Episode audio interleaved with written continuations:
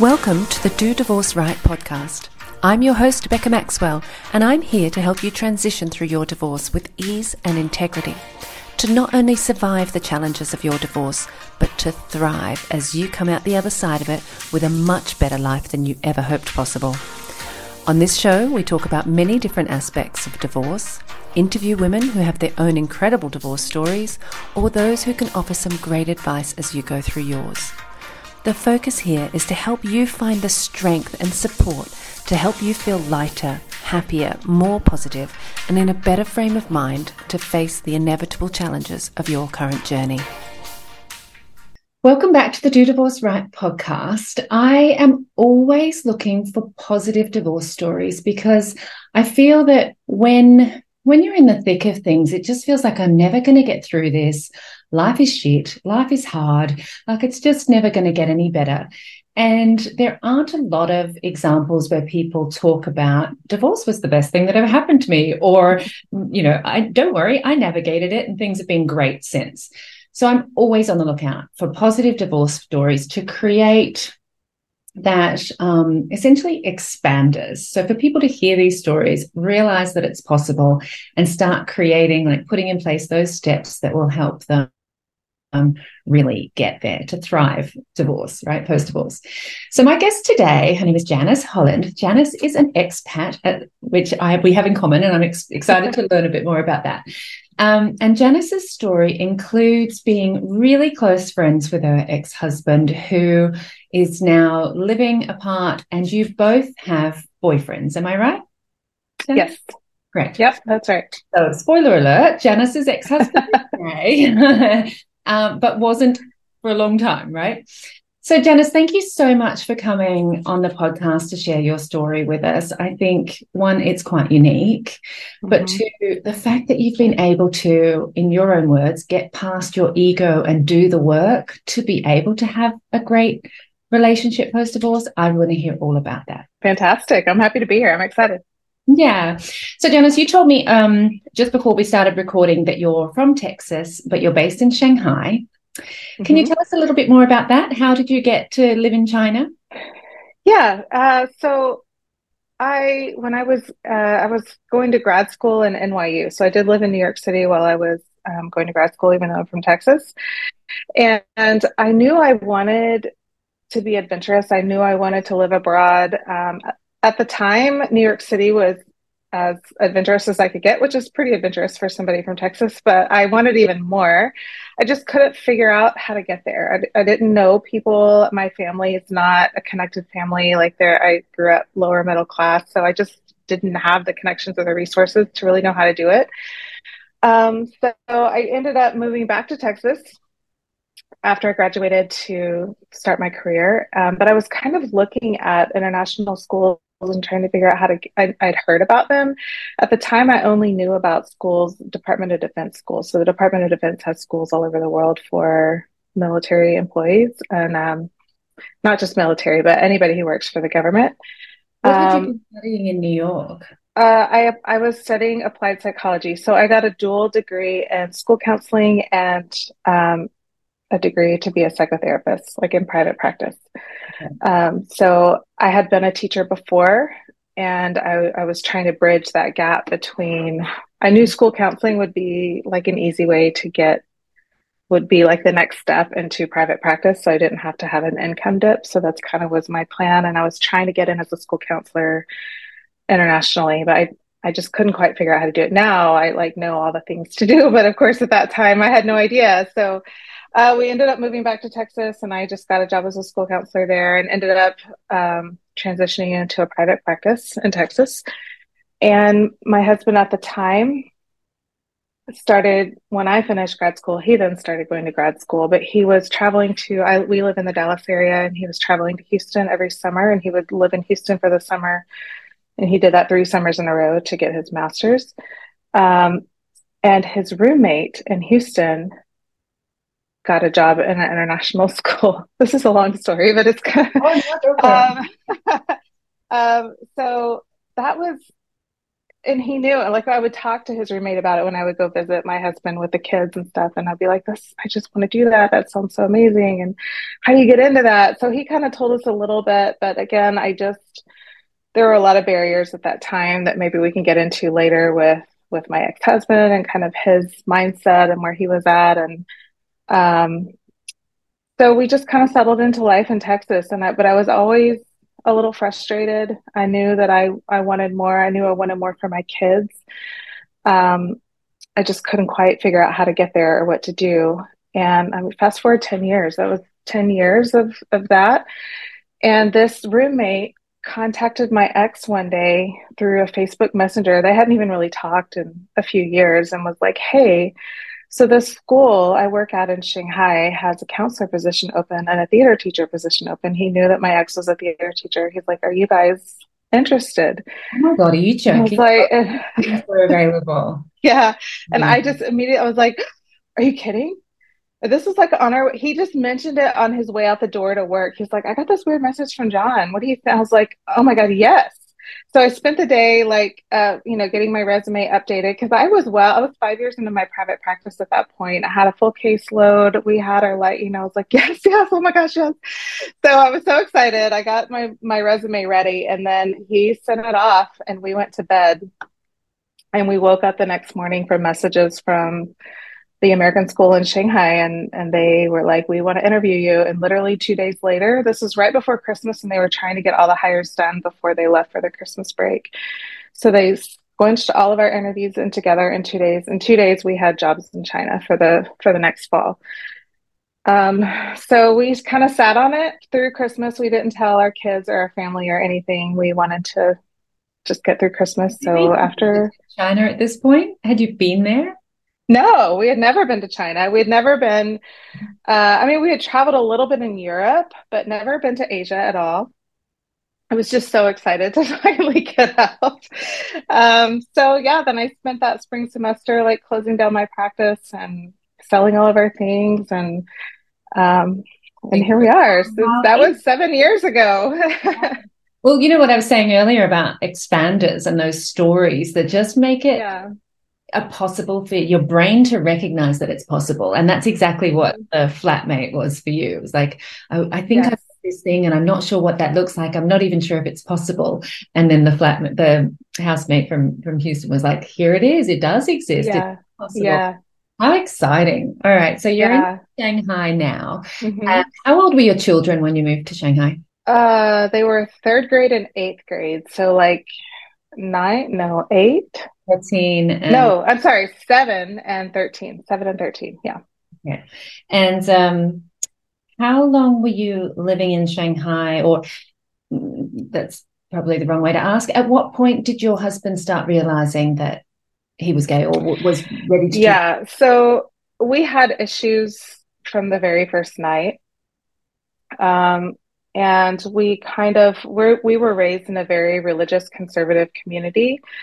And so what we were unsure of what to blame it on what the problem is. Like we he wasn't so motivated to have sex. And so then we started doing this research and found out that like so many people from the conservative community who were not who were like so shamed for being sexual at all and then all of a sudden you get married and overnight you're supposed to be okay with having sex. So like that's kind of a common problem that a lot of people in religious conservative communities face. I would say it's usually more the woman than the man but we were like okay well maybe this is part of the problem. We both had sexual abuse in our histories and so we we were like maybe that's part of the but we just never were able to really figure out. I mean, we did have sex. Obviously, we have two kids, but it was always an issue, always a problem. Mm. And then there was just a lot of um, emotional turmoil, emotional. Um, he was he was very he was the early days emotionally abusive at times. Um, anytime I would mention I, I I'm frustrated, I'm not happy, I'm upset, he would blow up and get really big and basically do whatever he needed to do to get me to sh- shut down and be quiet and just not ask questions. You know, I know now he just didn't want to face himself, but at the time, his way of managing that was to make it all appear to be my fault. Um, You're a psychotherapist, so do yeah. difficult then to navigate that? I mean, it's hard enough for a normal human being, but somebody who's yeah. experienced in this space. Yeah, it's interesting though when it's personal and when it's your own relationship. And it's actually a really, really common thing for therapists to end up in these kinds of relationships because we're highly empathetic and um, we do really connect with other people and want to help other people. And so I think I unconsciously was was doing that. I was trying to help him and save him and make it okay. And um, noticing that the behavior was not okay. So yeah, the emotional abuse piece, the blame, you you would have been able to see that there is, yeah, there's behavior here that is not okay. And- absolutely. Absolutely. And so I, but I decided, well, then I'll just stay in therapy myself. I have things to work on, I have things to fix. And I really did believe, um, in a lot of, I mean, again, I think a third party could look at our marriage and, and see it. And I can, I can name some therapists that I went to over the years who were like, Janice, but when it's your relationship and your love and your connection like you, you're blind to a lot of what's yeah. happening right? And we we started dating in high school and got married right after college. And so i wasn't a therapist until 10 years into our relationship. So it's, it was i was deep into it by the time i you know um so and that that's part of my honestly i don't even remember your original question but this is at the top of my mind right now like thank God I am still the universe is looking out for us because had we moved overseas early in mm-hmm. uh, you know the 10 years earlier um, we were s- such a mess at that point and so lost in his really reactive emotionally abusive state i was I'm so unsure of who I was and what's going on and what I need and what I want, and still doing a lot of healing and recovery of my own from some childhood issues that I had, some abuse and things. So, like it, it's had we moved overseas at that point, we would not be able to be friends right now. We would not have been able to navigate. And I think of what that would mean for my boys, what that would mean for us financially. Let me just ask. We needed around that. Is yeah. that okay? That you would have had the support that you needed in China, or because you had experiences that were stressful that you needed to have already done some work before you could? Yeah, I just don't think I would have been emotionally mature enough to handle it, and neither would would he. Like, had we, yeah, to the so getting out of our home culture is what exposed very quickly how not okay he was and how unstable he was and how much of a lie he was living. He was able to hide under the, this religious umbrella mm-hmm. and like behave in all the ways that you're supposed to behave religiously, but not, but there was no real interpersonal connection with us. The marriage was pretty much over by the time we moved away, even though we were playing the game very well. Um, had we moved 10 years earlier, there was just still so much turmoil and so much immaturity in both of that I, we wouldn't the marriage would have ended because we were out of the culture and he would he didn't know how to be anything outside of that religious environment. But i didn't have the the foundation within myself to know who i am and know what i want and know how to communicate and say that's not okay and this is not i would have just crumbled. Yeah. right? And and then he yeah, he would have been really active and blaming me for everything. Mm. And I did this and I did that. He wouldn't have been able to take responsibility for his part of it. And so, I, for those reasons, I don't think we would have been able to navigate maintaining a friendship mm. and a co parenting relationship had it ended. I think earlier. that's really important, right? Having that emotional maturity really makes a difference. Yeah, yeah, it really does. And you can't mm-hmm. drag somebody into that. So, right. ask you about your. Can we name your ex husband? Can we use his first name? Sure, it's Kirk. Or otherwise, we could just call him your ex. But yeah. no, that's fine. His name's Kirk. so, can I ask you about kind of Kirk doing the work? Right, we're talking about how do you get from being quite reactive and not knowing why you don't know yourself very well, because clearly, like when you say the protective of the religious umbrella, he didn't know yet why he wasn't okay with who mm-hmm. he was. Um, and emotional maturity being so critical to being able to have a division that ends up in friendship and amicable co-parenting. How did you? I'm, I'm not going to ask you to speak on behalf of Kirk, but from your right. point of view, what work do you think Kirk did, and how did you help him navigate that to be able to get to this? Well, um, yeah, I don't think it's one thing, so I can kind of tell you what I see in hindsight. Some of it is just age. By the time we moved here, we were um, just under 40 years old. So some of it is just natural maturity, right? Yeah. Um, and uh, but I think as much as it is that, it's also I then had almost 10 years of therapeutic practice, therapeutic. So I I had grown and developed and matured so much. I I knew how to set boundaries with him and I knew like he didn't have an option to blame me for anything. Like there wasn't any more, like I wasn't playing any of the games anymore. Yeah. I had completely stepped out of those triangulations and, and all of that drama that he tried to stir up and create. And he was at that point, I know a lot of people just never really get there, but he was at that point able to see, like, okay, right, she hasn't really I I didn't do anything. I hadn't, he had nothing to blame anything on. And so and then I just because of the work that I do, I know how to ask a lot of questions. I know how to frame things. I know and I really really really wanted our marriage to work. I dreamed of us really making it and and I actually about a year after we arrived here in Shanghai, I gave him my ring back and I said you will do whatever you need to do to figure yourself out. And I dream of the day where you can propose to me and actually be a husband to me. But I was able to articulate very clearly what that looked like and what I needed in a in a partner and a husband.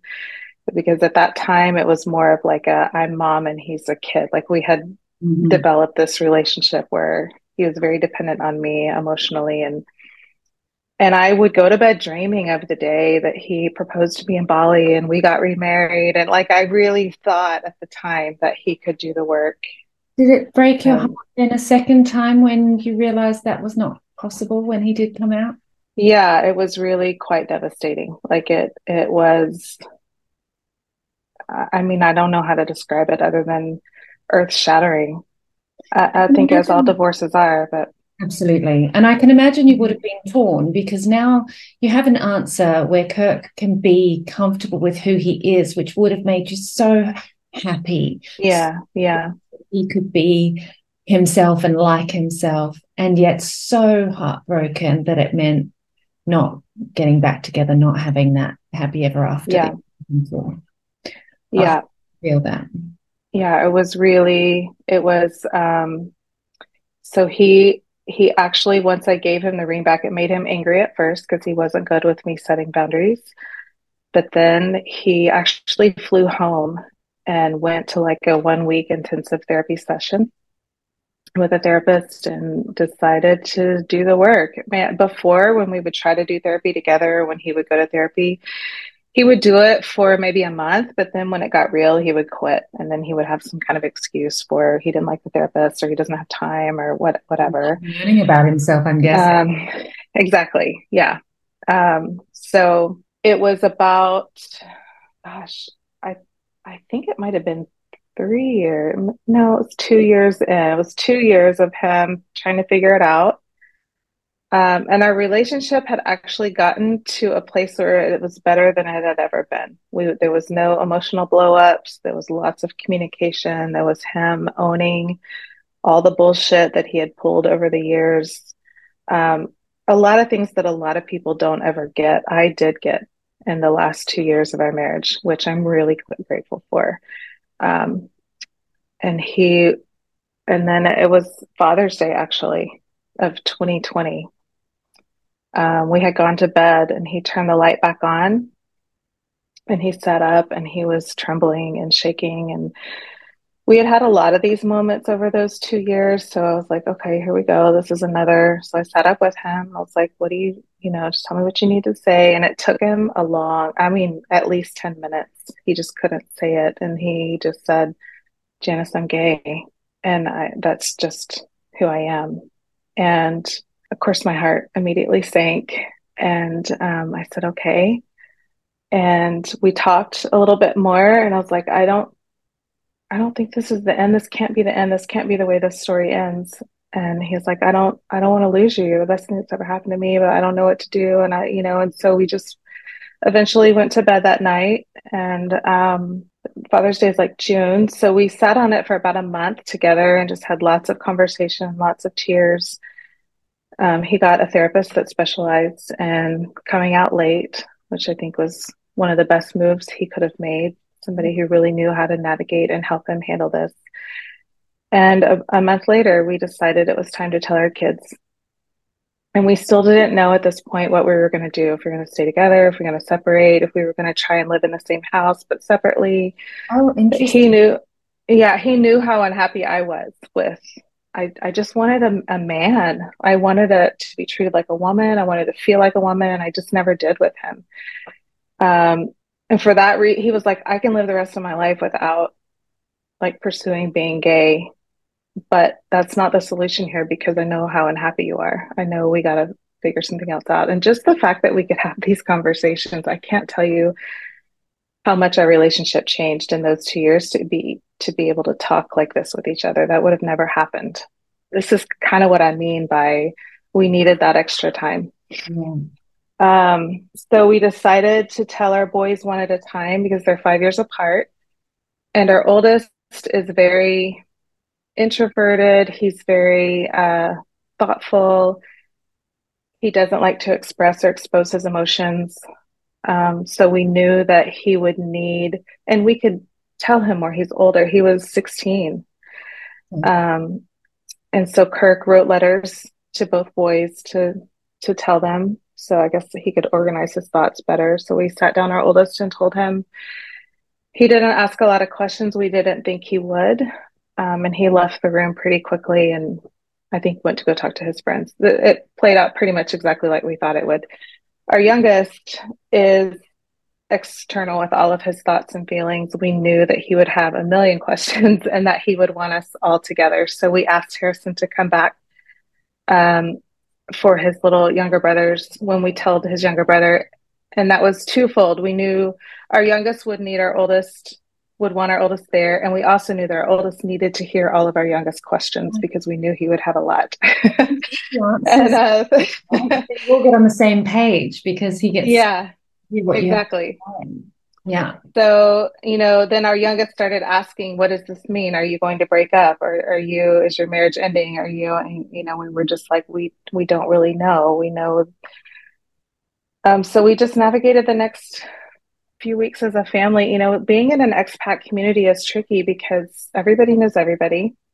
Mm-hmm. And uh, we knew expats. No, no, that's, those not big. we knew that this would be juicy, juicy information once it got out. So we we didn't tell anybody before our kids knew because we knew that then yeah of course people would be coming up to our kids and you know so we just had to be really really methodical about how we told everybody and well, when we told everybody yeah, that's why I'm quite interested when you said you didn't have a plan, like you hadn't thought through those, where are we going to live or how is this going to play out? Because that's usually one of my recommendations is for people to really, if possible, work together on that plan, like figure that mm-hmm. out before you have the conversation with the children, because then you've got something that they can anchor to, especially when they're yeah.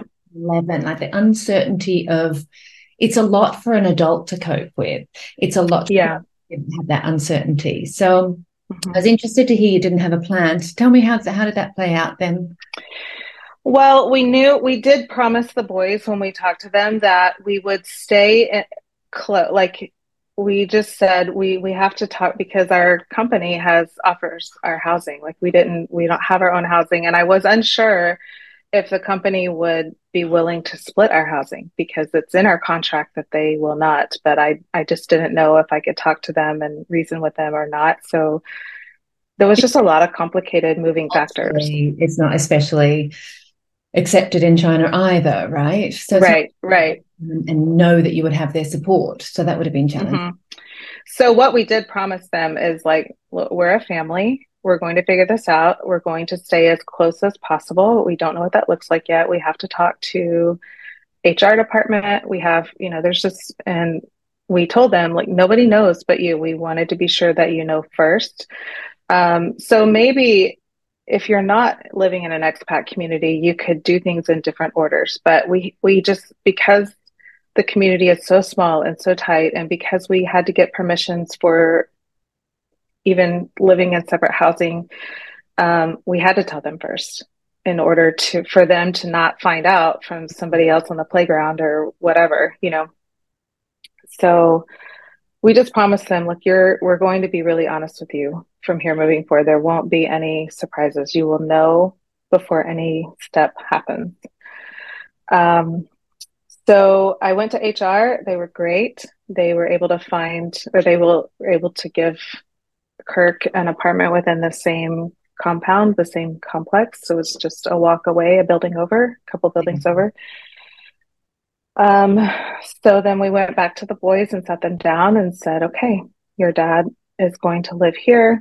And we even named like the Wi Fi, his Wi Fi, the annex. So we made it for the kids like, this is the house and that's the annex. And you know, you're going to, we just, I, after we were married 19 years. So after that many years, of course, a part of my spirit n- needed desperately and wanted to be free. And while I initially was so crushed, I was so thankful to finally have an answer.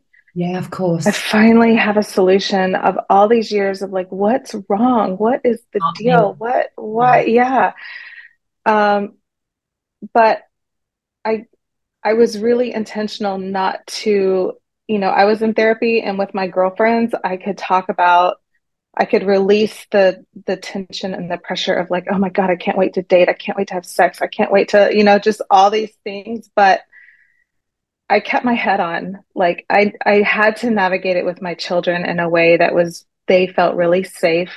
Yeah. And they felt, you know, like after 19 years, I can wait six more months. Like I can I can keep my head on my shoulders and figure out how to get them through this season of us figuring out how we're going to separate and what that's going to look like and where we're going to live and who's going to you know who's going to take what um, but of course i definitely had hard feelings and but i just chose to channel those feelings in my therapy sessions and with my girlfriends and not with him and not with my kids and how long so that did he move out of your how, how long how long now have you been in separate homes um, so he moved out in August of 2020. So that was, it's okay. been years now. Three, yeah. Mm-hmm.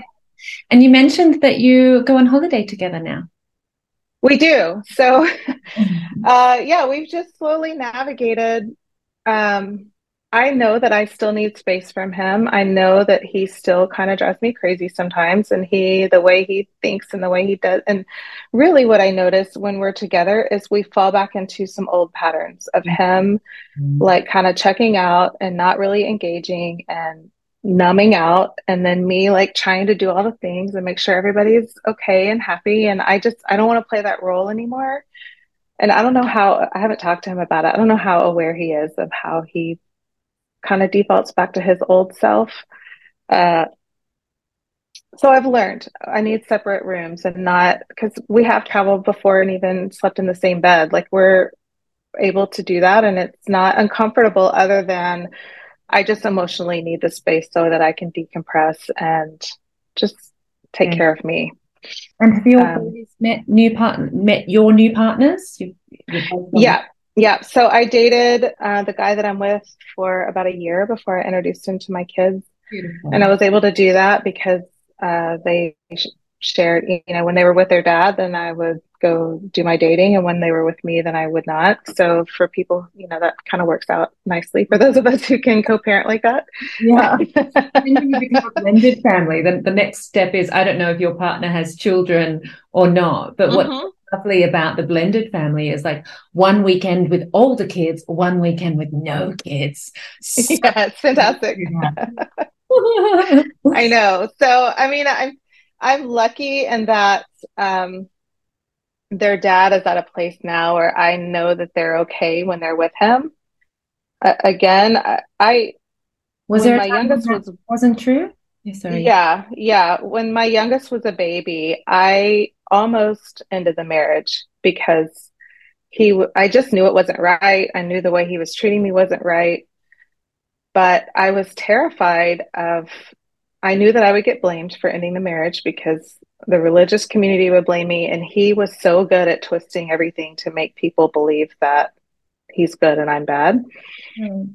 Um, I just knew I, I was scared for my son to be with him because I knew how manipulative he was. And I, at least if I stay, I can shelter my son a little bit from all of that rage, the rage and the chaos I think a lot of people, I mean, I would imagine a lot of people are in that situation. Like you want it to end, but then do you want to expose your kids to no being in an environment where you can't, you know?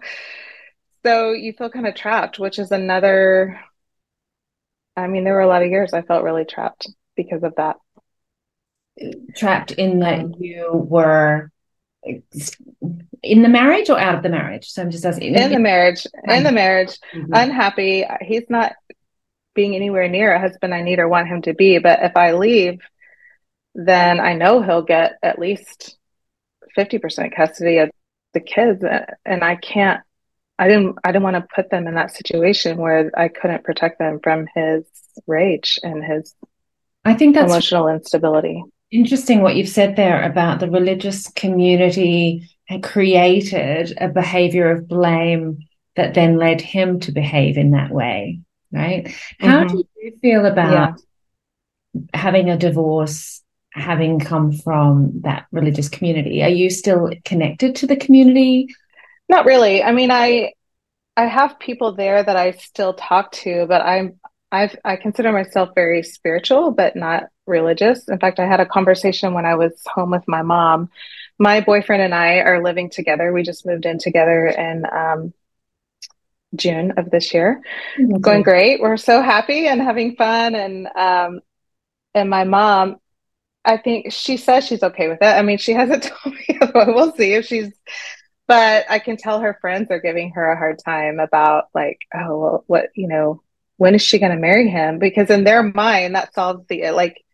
It doesn't matter what we've done. If we married, then all of a sudden it's okay for us to be living together. And I just said, Mom, look, I am closer to God the universe, whatever you want uh, than I have ever been. I'm so at peace deeply within myself.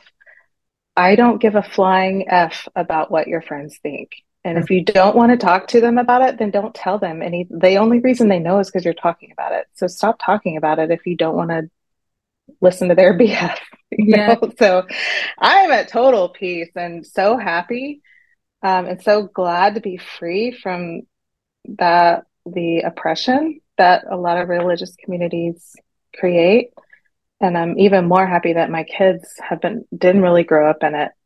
Um, that we left before they were old. And I mean, my oldest still remembers quite a bit because he was 13 when we left. But um, what about Kurt and his connection with the religious community? If they, I'm, I think, and he's in a similar place as me. He doesn't. He still considers himself spiritual. He might say he's a Christian, I'm not sure.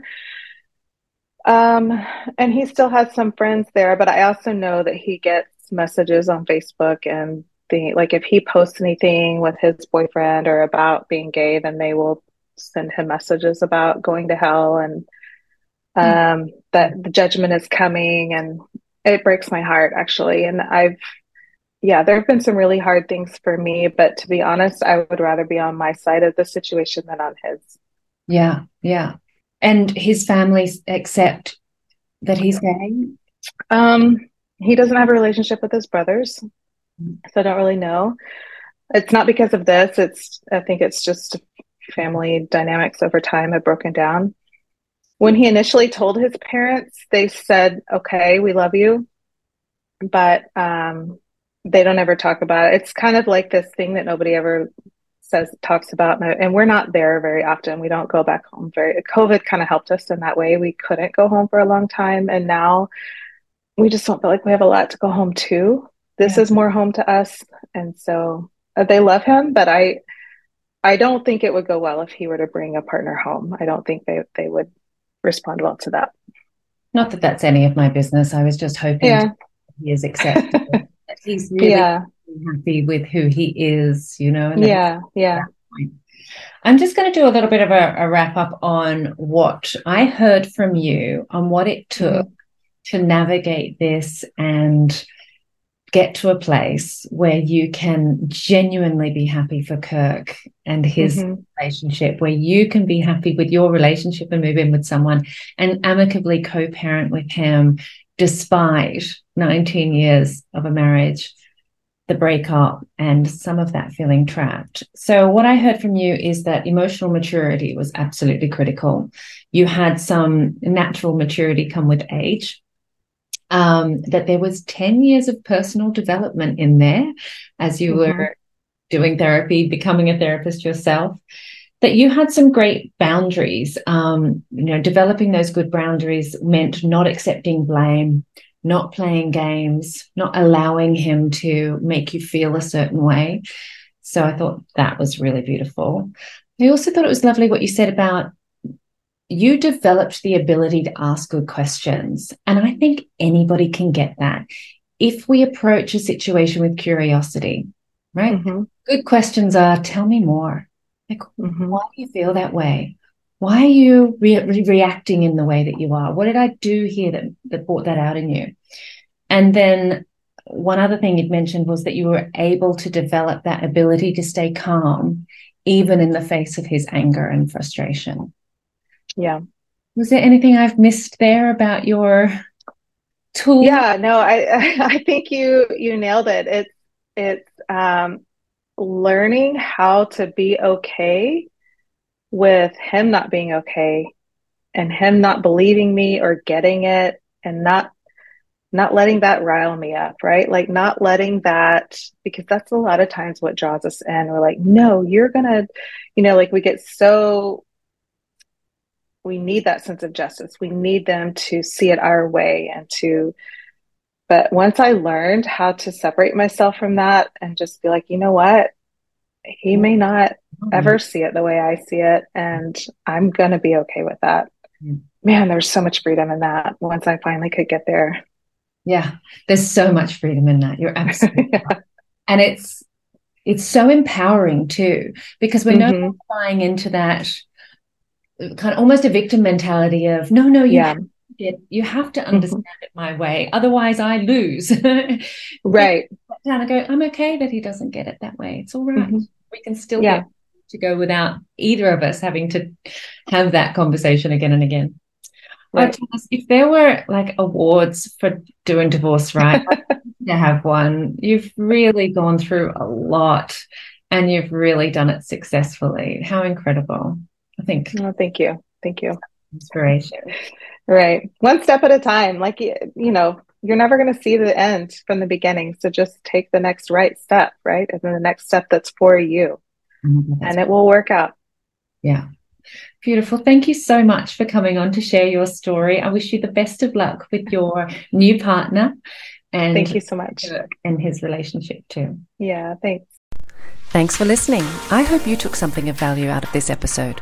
I'm your host, Becca Maxwell, and you can find me on the web at dodivorceright.com or on Instagram at dodivorceright. I look forward to connecting with you there.